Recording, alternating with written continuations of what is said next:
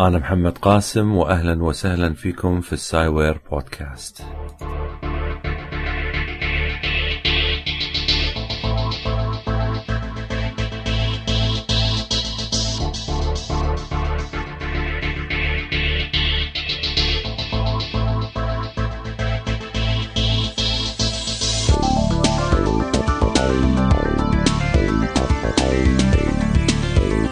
البودكاست هذا راح يتناول العلم والتكنولوجيا.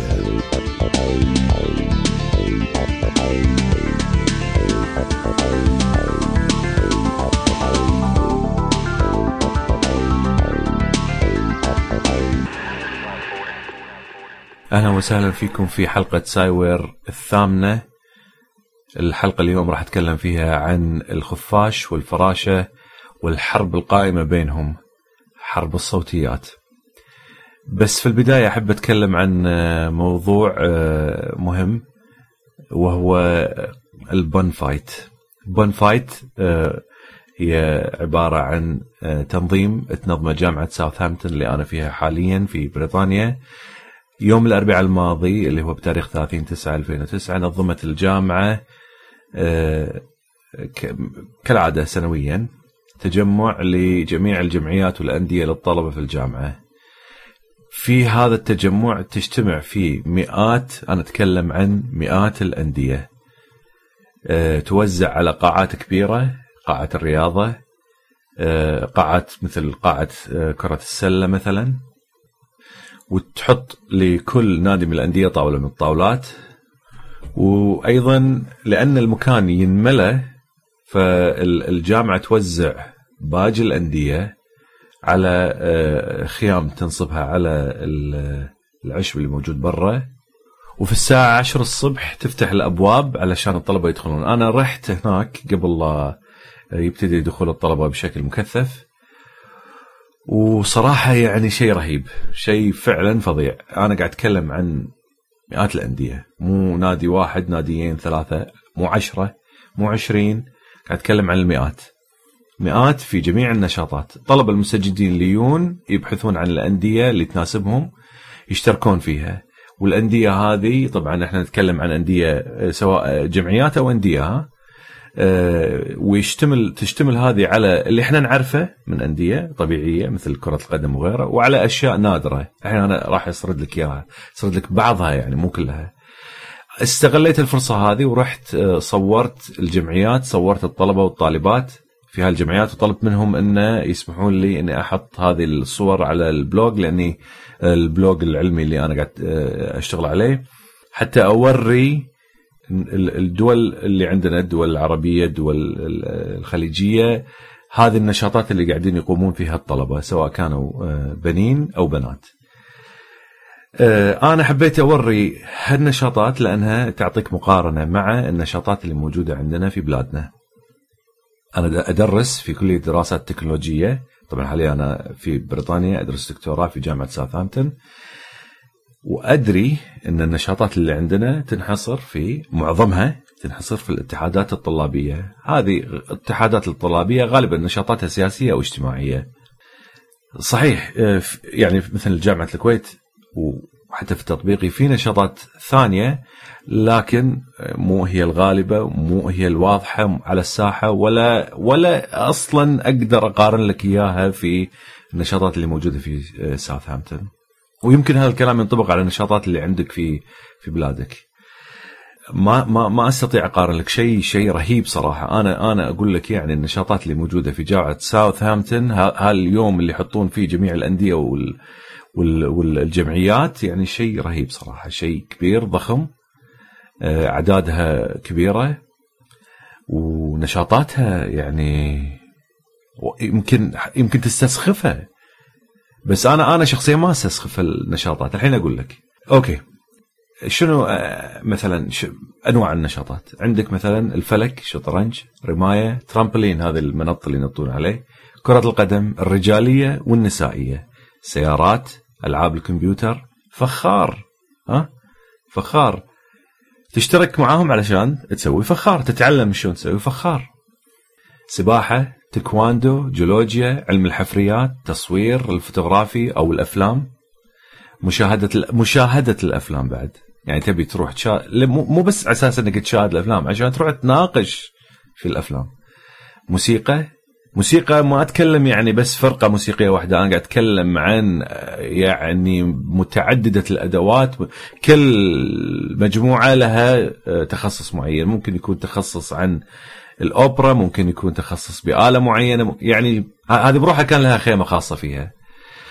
سنوكر اقتصاد فلسفة اشتراكية. آه زين. في جمعيات حق الدول مثل العراق باكستان السعودية إيران غيرها يعني دول مثل هذه. أشياء غير تقليدية زين. أنا شفت أشياء. آه هذه مو الجمعيات اللي أنت تسمع عنها عادة. يعني هالجمعيات هذه مثل الطائرات الشراعيه ها؟ أنا السنة الماضية لما حضرت هالتجمع هذا السنة الماضية آه، ركبت الطائرة الشراعية بس ما حطيت الصورة هذه هالمرة لأن لأن الكمبيوتر يخترب والحين الصور لازم أنقلها وغيرها لكن الفكرة إن عندهم جمعية لل أو نادي للطائرات الشراعية تتعلم شلون تركب طائرة شراعية وتطير و...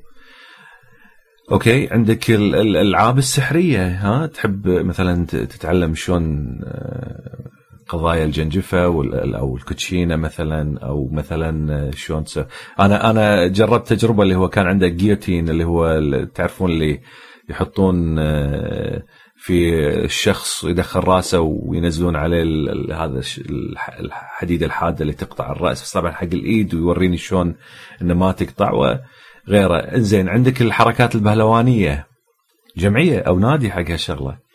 عندك جمعية ال DJ ال DJ مالت الموسيقى والأغاني وغيرها. عندك جمعية الحين أنا بقول لك جمعية يمكن أنت تتصور أن آه هذه في منتهى السخافة لكن صراحة شيء فظيع. يعني ناس تشترك في نفس الف... في نفس الاهتمام تنشئ جمعية. ليش لا؟ آه جمعية رنين الأجراس. يعني تخيل هذيلا مجموعة من الناس مو مو مو جماعة متدينة أو غيرها لا لا جماعة تهتم في رنين الأجراس. تروح وتسجل تروح تدخل سواء الكنائس أو غيره أي مكان فيه جرس تدخل هالمكان وتسجل وتستمع للأجراس. وأنا شفت عندهم مثل تخطيط للموجة الصوتية مالت الأجراس وغيرها okay؟ يعني شوف ماكو شيء يخطر على بالك إلا ولا جمعية؟ وهالجمعية تشتغل في تخصصها مو تروح. يعني أنا okay في جمعيات موجودة عندنا بالكويت يمكن عندكم بالسعودية غيرها بس أنا أفتح الجرايد ألاقي يعني الجمعيات بعضها تقوم بنشاطات ما لها علاقة نهائيا في جمعيتها. جمعية في الهندسة ها تروح تسوي نشاط ديني. أوكي أنا ما عندي مشكلة. تبي تسوي نشاط ديني سوى تحت إطار جمعية ثانية. أسس جمعية ثانية. آه، سمها باسم ثاني. آه، لها طابع ديني. سوي الشغل اللي تبي تسويه. براحتك ماكو مشكلة. بس أنت الحين قاعد تتكلم عن جمعية هندسية ها؟ ليش أنت قاعد تسوي يعني نشاط ديني؟ أوكي في ناس تقول لك تهذيب النفس. يلا الحين خلصت هذبت نفسك. وين نشاطاتك الثانية؟ مو هذا الأهم؟ مو هذا هو الموضوع؟ أنت أنت موضوعك هندسة. ها؟ مو موضوعك آه، موضوع ديني أو نشاط مثلا آه، تذوق القهوة. آه، أوكي قد تستغرب ها؟ بس أنا قاعد أقول لك هذه شغلات أنا قريتها بالجرايد. أنتقدها مو أنتقدها على أساس إني يعني قاعد أقول إن هذه شغلات مو زينة. هي زينة بشكل عام يعني هاي نشاط اجتماعي. بس بالتالي أنت عندك نشاط أساسي هو النشاط الهندسي هذا وينه؟ أو مثلا ها غبقات رمضانية أو ما أشبه. ما أدري. ما شلون شلون أفسرها؟ ما أدري. أوكي ال ال ال الشغلات اللي أنا أشوفها صراحة مثل هاي اللي أشوفها في جامعة ساوثهامبتون وايد وايد يعني تؤثر في نفسية الطالب. تساهم في اندماجه في الجامعة. وليش أنا أنا يعني مباشرة ثاني يوم رحت شريت مجلة Scientific American قريت عن قضية الجمعيات في المجلة في العدد هذا الأخير. يعني أنا طبعا مو مو جاي أتكلم عن الموضوع بشكل علمي لأن ولو أني سجلت بعض الملاحظات بس ما دونتها في أصلا في البلوج هالمرة. هالموضوع هذا بالذات. ولو إن الحين راح ننتقل حق موضوع ثاني لكن الفكرة هذه انه يعني سووا دراسات درسوا قضية الطلبة دخولهم قبل شهر من الجامعة دخولهم الجامعة وبعد شهر من السنة أو نهاية التخرج. يبين أن عندهم أن الطالب يتأقلم بشكل أفضل بكثير إذا دخل في الجمعيات من هالنوع. ودراسات ثانية تبين لك أن كثر ما تدخل في الجمعيات وتساهم فيها وتشارك فيها كثر ما كان له تأثير على حياتك من ناحية آه، يعني صحية. قاعد أتكلم عن ناس آه، تتضاعف عندهم إذا خصوصا كانوا كبار مثلا. وفيهم مرض القلب يقول لك إن دخولهم للجمعيات يخفف أو أو عدم دخولهم للجمعيات قد يسبب لهم إن نسبة حصول سكتة قلبية أو من ما أشبه. أنا الحين ما قاعد أعطيك إياها بطريقة علمية دقيقة يتجه إلى الضعف. يعني شيء مثل هذا ينفخ فيك روح ها؟ تحس في آه، نشاط وحماس. أنا أشوف الطلبة داخل القاعة هذه كل الكل متحمس حق النادي أو الجمعية اللي هو فيها. مستانسين ناس مستانسين فرحين يعني مو مو نشاط أحادي. إحنا نتكلم مجموعة مئات النشاطات. يعني هذا شيء رائع بصراحة. أوكي ودي أقول أكثر بس أعتقد كافي. يعني يمكن الباقي كله راح يتحول إلى مشاعر وأحاسيس أنا أحس فيها دائما من ناحية هالموضوع هذا وراح تكون تنفيس أكثر من أي شيء ثاني. أوكي ننتقل الحين إلى آه، قضية الخفاش والفراشة والصوتيات.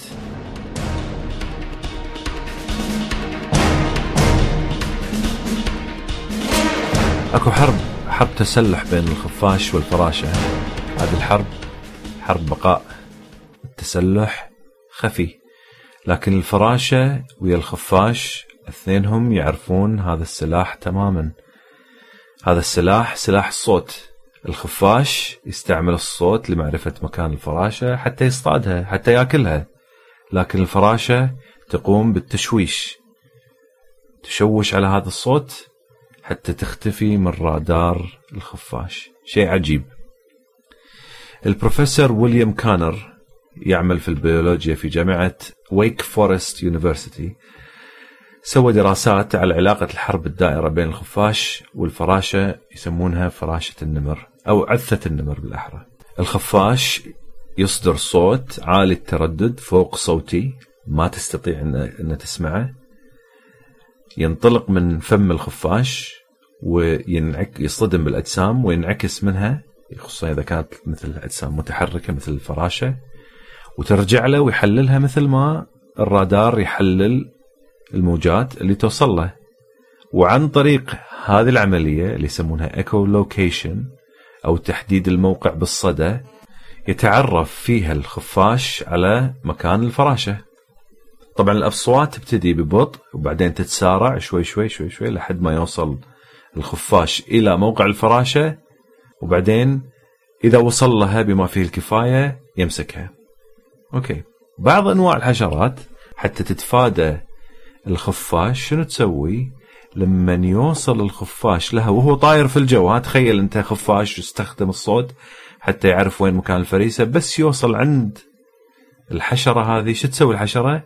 فجأة مرة واحدة بسرعة تسقط سقوط حر تتوقف عن الطيران وتسقط سقوط حر بحيث إن الخفاش وهو جاي طاير ينقض عليها ها ما يقدر يمسكها. ليش؟ لأنه تفلت لأن شيء مفاجئ. تخيل الحين أنا اذا تقدر تجرب التجربه خل زميلك أو أحد أصدقائك يمسك شغلة في إيده وخل إيدينك تحت إيدينه بحيث إنه تكون مفتوحة إيدك إيد إيد من ايديك وبعدين خلي يترك صاحبك هالشغلة هذه وحاول إنك تمسكها في إيدك. راح تشوف إنه من الصعوبة جدا. أنت ممكن أنت تقطع حق نفسك إيه بس خل صاحبك يترك الشغلة وأنت تمسكها في اللحظة اللي تسقط تهوي من إيدينا. راح تشوف إن هذه عملية صعبة. فهاي بالنسبة حق الخفاش. لكن شنو؟ في هذه الحرب الخفاش عنده سلاح. شو يسوي الخفاش حتى يتفادى حركة الحركة الخفيفة هاي خفة الحركة هذه من الحشرة؟ يستخدم ذيله يفرشه من تحت الحشرة يخليه مثل السلة يمسك الحشرة بالذيل ويسحبها لفمه ويتشقلب لورا بحيث إنه يضمن مسكة ال- ال- الحشرة وياكلها في أثناء طيرانه. أنا أصور لك إياها بمنظر ثاني حتى تفهم الفكرة شلون صايرة، تخيل الحين أنت لابس دشداشة أو بالسعودي الثوب أو بالمصري القلابية. أحد يبي يرمي لك شغلة علشان تضمن إنك تمسكها شو تسوي؟ تقدر تمسك ال- الدشداشة من الأسفل ترفعها تسوي جيب ها هذا الجيب هذا تطيح فيه القطعة اللي تبي تمسكها وبكل سهولة طبعا أنت من تقع في الجيب تستطيع إنك تسكر عليها بحيث إنها تضمن إن هذه ما تطلع من ال- ال- الدشداشة. أوكي. نفس الفكرة بالنسبة للخفاش يطبق نفس العملية بس الحين أنا بتكلم عن تقنية مختلفة. شنو التقنية هذه؟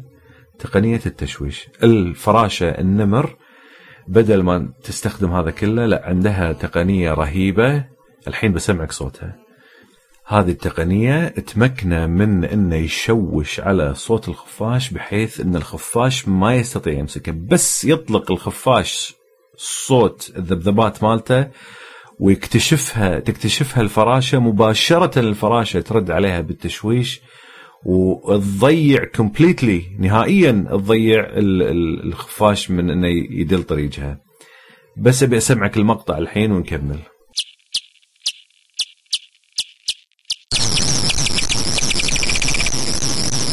لاحظت أول صوت عبارة عن صوت الخفاش قاعد يرسل اشاراته طبعا هو كل ما يقترب كل ما هالموجات هذه تبدأ آه، تقترب من بعضها والصوت يبدأ يتسارع.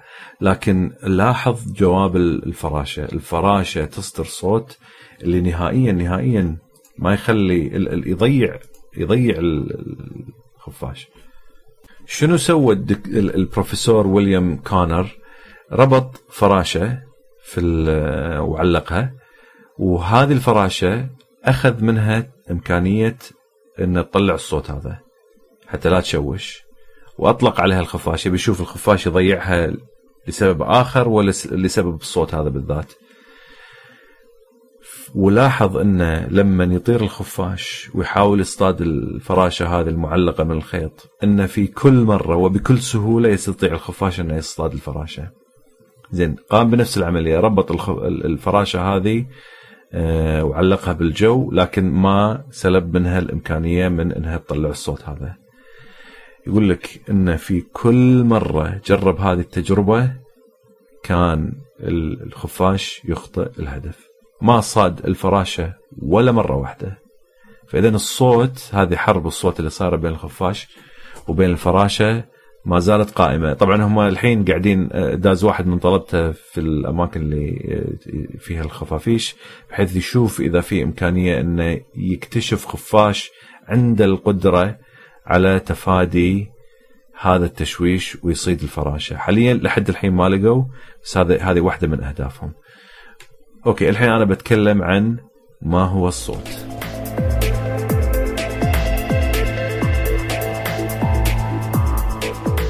أوكي أه الحين السؤال أه هو ما هو الصوت؟ الصوت عبارة عن موجة تتحرك في وسط سواء كان هذا الوسط سائل صلب أو غازي.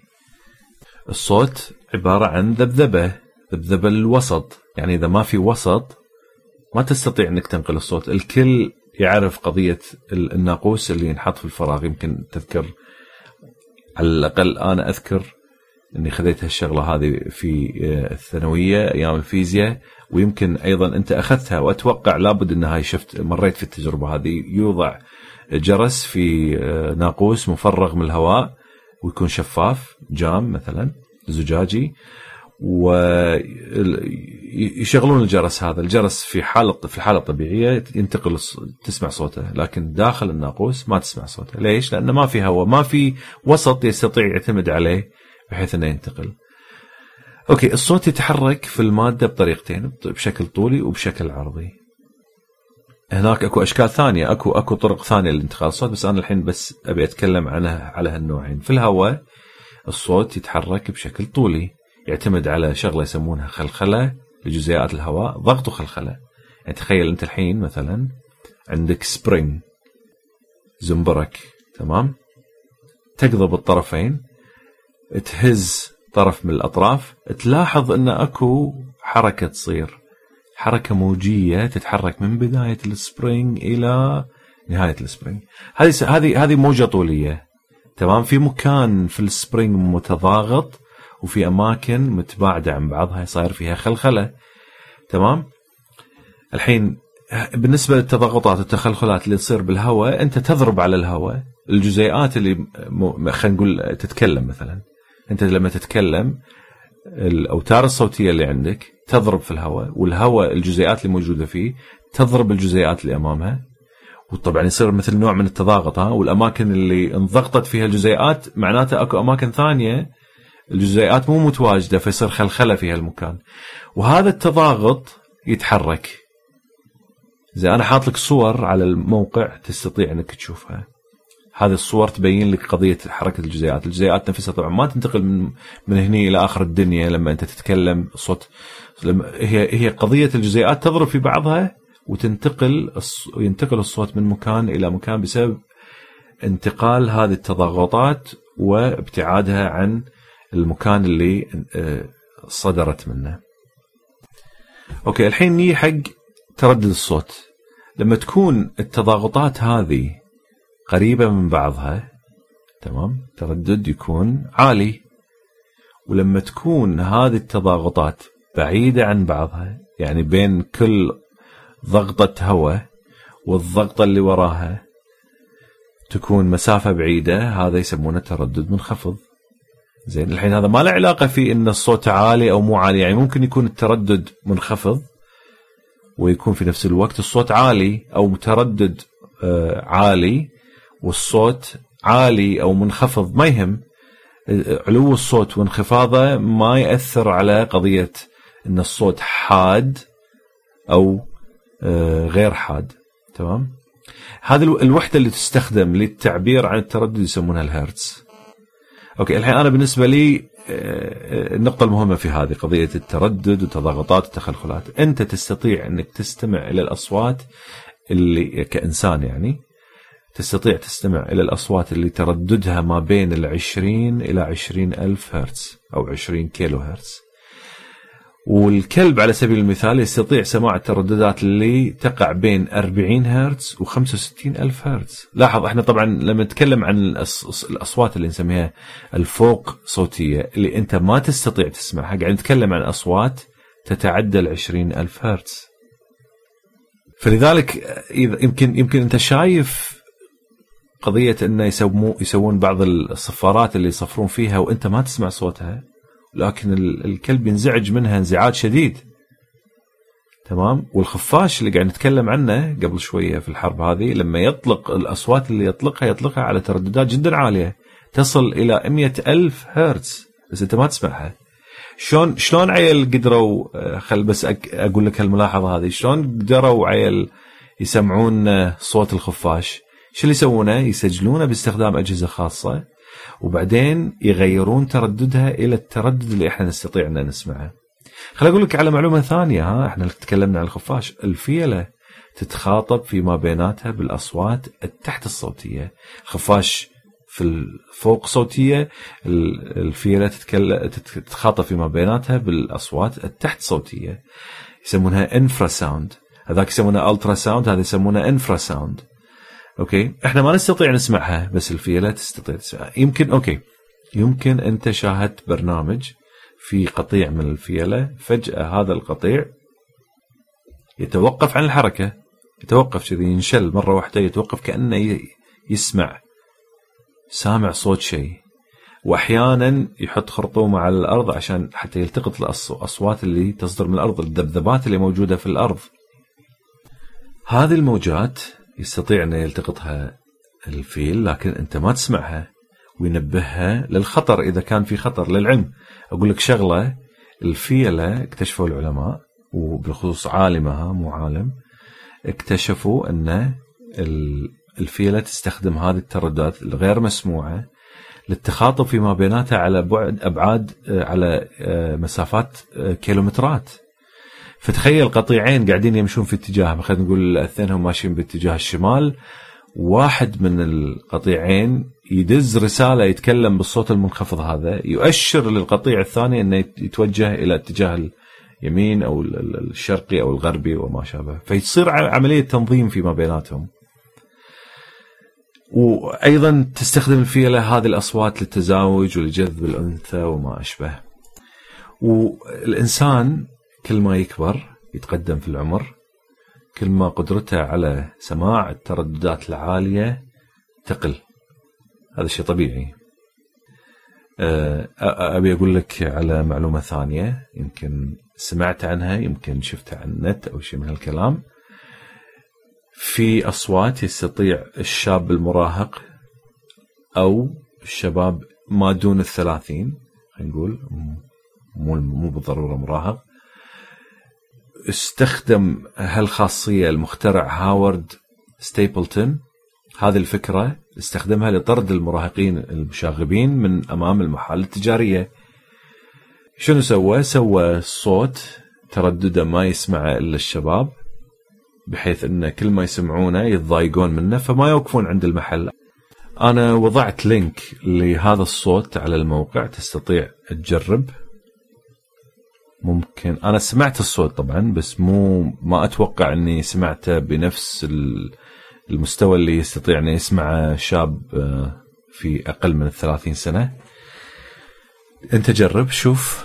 يا ريت إذا أنت أقل من عمرك أقل من 30 سنة يا ريت تبعث لي message. أنا راح اسمع حق شباب بالجامعة بس عشان أعرف شنو ردة فعلهم؟ إذا أنت سمعته وتأثرت وتضايقت منه دز لي message أبي أعرف شنو اللي يصير. أوكي الحين ابي أبي أتكلم عن معرفة مكان الصوت. في عالم الحيوان إحنا تكلمنا عن الخفاش يستخدم الصوت لمعرفة مكان الفريسة. لكن في حيوان ثاني أيضا يستخدم الصوت بطريقة مختلفة. أوكي؟ العقرب تخيل معاي كيفية وقوف العقرب على الأرض العقرب على الأرض. ريوله لما آه، عنده ثمان أرجل لما تلامس هذه الأرجل مالته الأرض تمام؟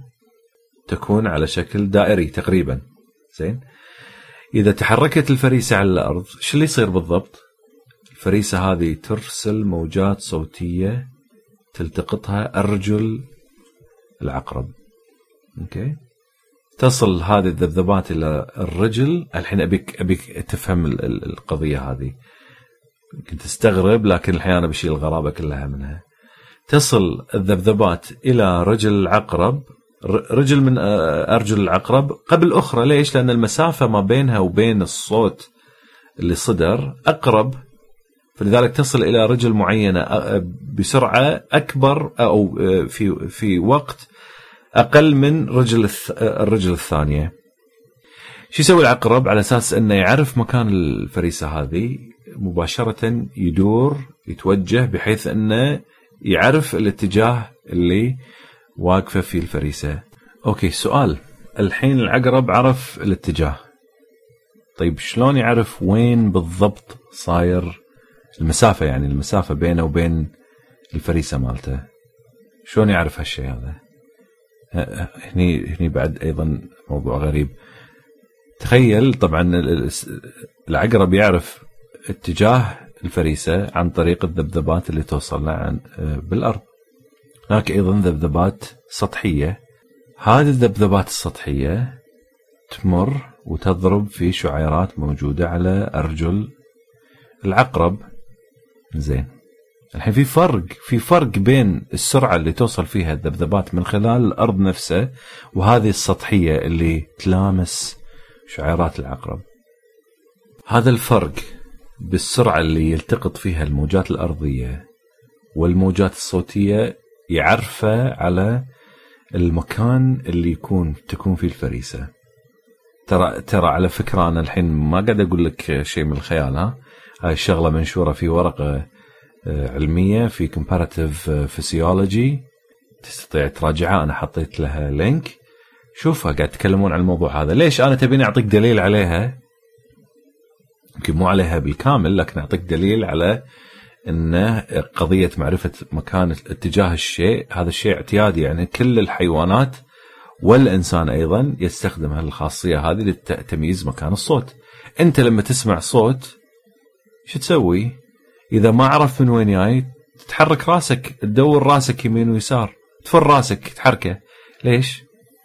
لأن الصوت طبعا طب الإنسان أنا الحين ما بدش في تفاصيل شلون الإنسان يسمع الصوت لكن بشكل عام. يوصل إلى إذن قبل إذن ثانية. تمام؟ وطبعا هذه هذه واحدة من الطرق لكن بما إن الصوت يوصل إلى إذن مثلا على فرض وصل حق إذنك اليمين قبل إذنك اليسار شنو يصير بالحاله هذه اللي قاعد يصير؟ إن أنت راح تعرف من وين جاي الصوت.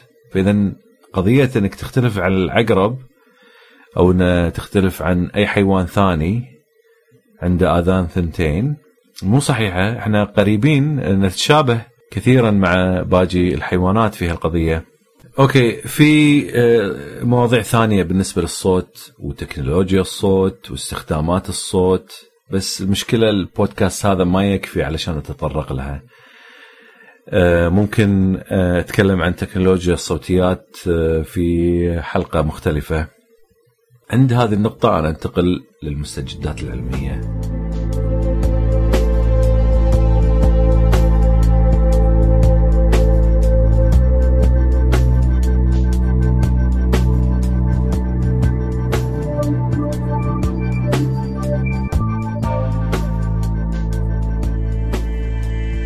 أوكي استطاع العلماء من إطالة عمر فأر بمقدار 20% طريقة كانت عن طريق تعطيل الجين المسؤول عن إنتاج البروتين S6 عاشت الفئران هذه 160 يوم زيادة عن مثيلاتها اللي ما شالوا منها هذا الجين.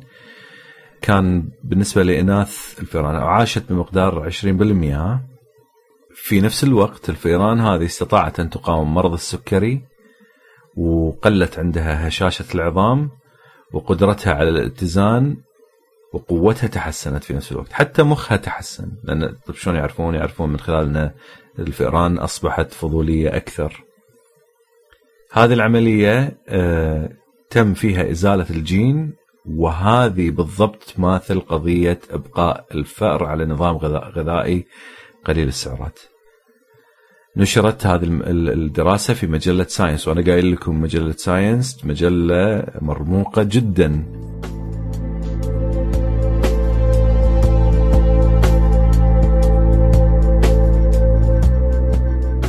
استطاع العلماء عن طريق القيام بمسح للمخ عن طريق ال fMRI من معرفة الصورة اللي يراها الإنسان. العالم جاك جالن من كاليفورنيا جامعة كاليفورنيا قال أن بالإمكان معرفة الصورة اللي يشوفها الشخص من مجموعة صور. مثل يمثلها بمثال يقول تخيل معاي أن عندك ساحر وبيده كوتشينة أعطاك واحدة من الكروت عشان تنظر لها. بعدها الساحر يقول لك بعد ما يضع الكرت هذا في وسط الكوتشينة أو الجنجفة يقول لك أنت أي كرت اخترت. الفرق أن الشيء أو الصورة هذه اللي أنت تشوفها قد تكون أي صورة في الكون. الدراسة سووها على ثلاث أشخاص اختاروا صورة من بين ست ملايين صورة والعلماء بقياسات لضخ الدم في المخ استطاعوا أن يحددون الرسمة اللي شافها الشخص. العلماء بعيدين كل البعد حاليا من معرفة الصورة عن طريق رسمها.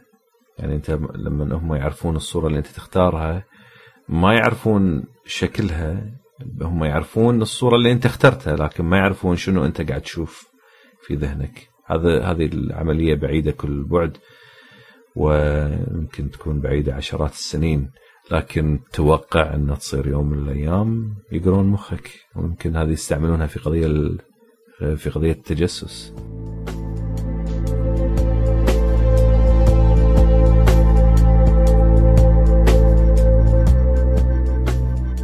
في الخبر الأخير العلماء اكتشفوا كيفية معرفة الفراشة الاتجاه الصحيح أثناء الهجرة. كان العلماء يعتقدون أن الفراشة عندها مثل قضية ال GPS لمعرفة الطريق الاتجاهات. لكن نشروا أيضا دراسة في مجلة ال Science تقول أن الفراشات تعتمد على قرون الاستشعار لمعرفة الاتجاه عن طريق أشعة الشمس عن طريق الشمس. حتى يتأكدون من هذا الموضوع وضعوا الفراشات في flight simulator flight simulator مستخدم لتدريب الطيارين. طارت الفراشات في الاتجاه الصحيح لكن حتى يعرفون ما إذا كان آه، الشمس لها تأثير أخذوا الفراشات ولونوا قرونها بطلاء أسود. في هذه الحالة ضاعت الفراشات ضيعت الطريق. لكن لما خذوا الفراشات ولونوا القرون مالتها قرون الاستشعار بطلاء شفاف الفراشات تمكنت من الاستدلال على الطريق الصحيح. أوكي أنا أنتهي عند هذه الحلقة بس لا تنسون تزورون الموقع techrave.spaces.live.com techrave اللي هو T E C H R A V E .spaces.live.com الموقع هذا يحتوي على جميع المعلومات اللي أنا تكلمت فيها بتفصيل وفيها اللينكات اللي أنا جبت منها المعلومات. وفي نفس الوقت تستطيع أيضا زيارة الموقع حتى تشوف الصور اللي أنا تكلمت عنها في بداية البودكاست. حتى تتعرف على النشاطات بعض النشاطات اللي موجودة في جامعة ساوثهامبتون وأشوفكم في الأسبوع الجاي إن شاء الله.